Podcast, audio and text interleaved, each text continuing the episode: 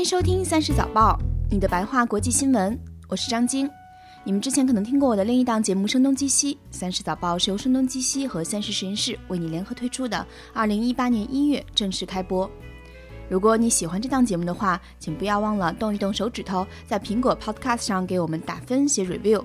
也欢迎你把它推荐给你周围的朋友们，让更多的人有机会听到这档节目。如果你要看完整的文字版的话，也可以在微信公众号中搜索“三十实验室”。今天的第一条新闻，我们来聊一聊正在面临断水困境的南非。南非的立法首都和全国第二大城市开普敦还剩差不多三个月就要没水了，它会成为世界上第一个没水的主要城市。这事儿还真的不是逗你玩的。这里有一个第零天的概念，Day Zero，也就是水库里的水彻底用完的那一天。第零天到底是哪一天，一直是根据现存的水量来计算的。之前预期是四月二十九日，现在提前到了四月二十二日。但是市政府也肯定不会放任用水到真的没水的那一天。水库里最后百分之十的水有沙有残留物，不能算是能用的水。所以，开普敦市政府决定在水库存水降到百分之十三点五的时候，除了医院之类的基础公共服务之外，其他地方都要停水。停水之后，人们要到城市里的采水站打水，每人每天只能打二十五升水。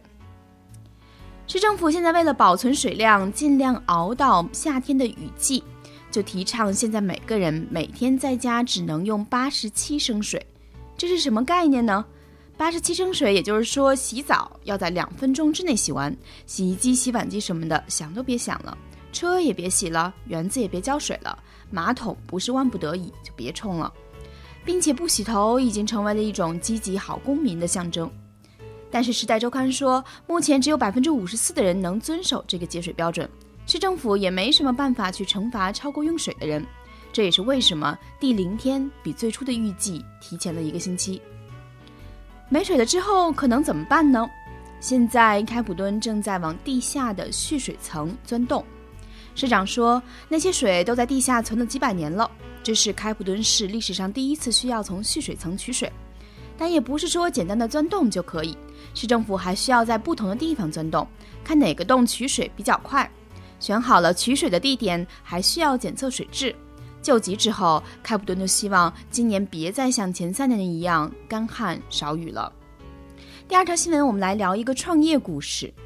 Nanny Twinkle 是一个来自非洲肯尼亚，在美国念书的女生。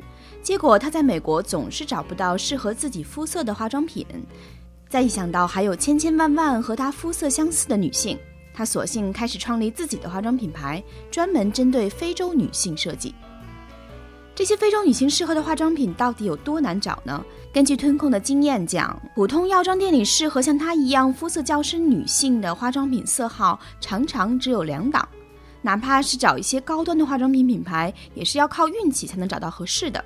很多产品都找不到合适的颜色，不只是粉底液，比如说眼线笔，吞控如果想要棕色的，他会发现最深的棕色也只是接近他的肤色，对于他的肤色就很不适合了。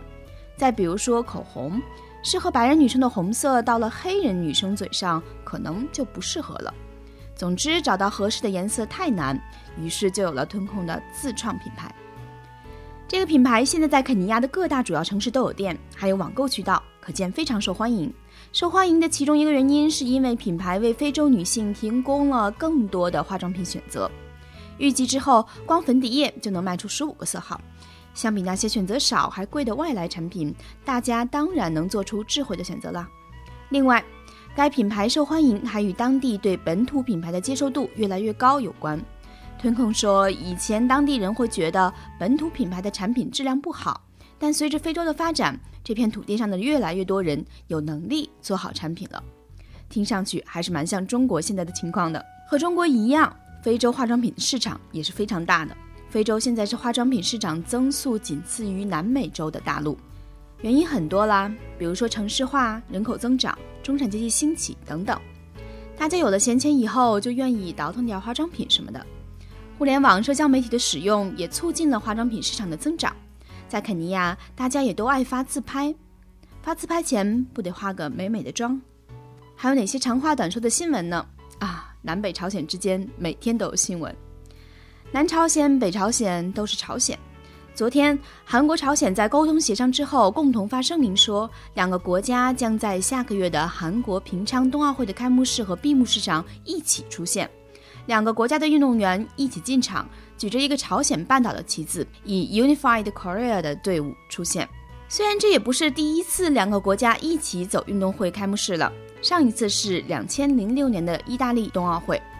但在去年北朝鲜蹭蹭蹭发导弹，并和 Trump 各种互相挑衅之后，这无疑是现在紧张政治局面的一个缓和。两个国家还会组成一个女子冰球队，让韩国、朝鲜的运动员肩并肩一起比赛。同时，两支双板滑雪队伍会一起在朝鲜2013年新建成的马西岭滑雪场训练。据说金正恩在瑞士上学的时候爱上了滑雪，所以这个滑雪场可是金正恩的心头好。建的时候花了大的力气，绕过了经济制裁，从国外买到了造雪机。接下来一条新闻是关于挪威。挪威昨天说，我们要在二零四零年前把所有短途飞行的飞机都换成电动的，在这方面做个世界第一，努努力争取在二零二五年做个十九座小型电动飞机的飞行测试。挪威是西欧最大的油气生产国。却也是电动交通领域的领导者。去年在挪威注册的新车里，有超过一半都是电动车或者是混合动力车。这回政府又把目标转向了飞机。在挪威，国内飞行排放的温室气体占到该国温室气体排放总量的百分之二点四。如果是国际长途飞行，这个百分比还要翻上一番。政府说，如果真能替换成电动飞机，那飞机就不再是环境问题的制造者，而是解决者了。这就是今天的三十早报。如果你喜欢它，请一定不要忘了把它推荐给你周围的朋友们。也可以在微信公众号“三十实验室”当中找到完整的文字版。三十实验室正努力把国际新闻变得有趣易懂。你每天早上起床赖上五分钟，我们给你选四五条新鲜事儿。现在工资这么难挣，不一定要亲眼见多才能识广，你说是吧？我们明天再见。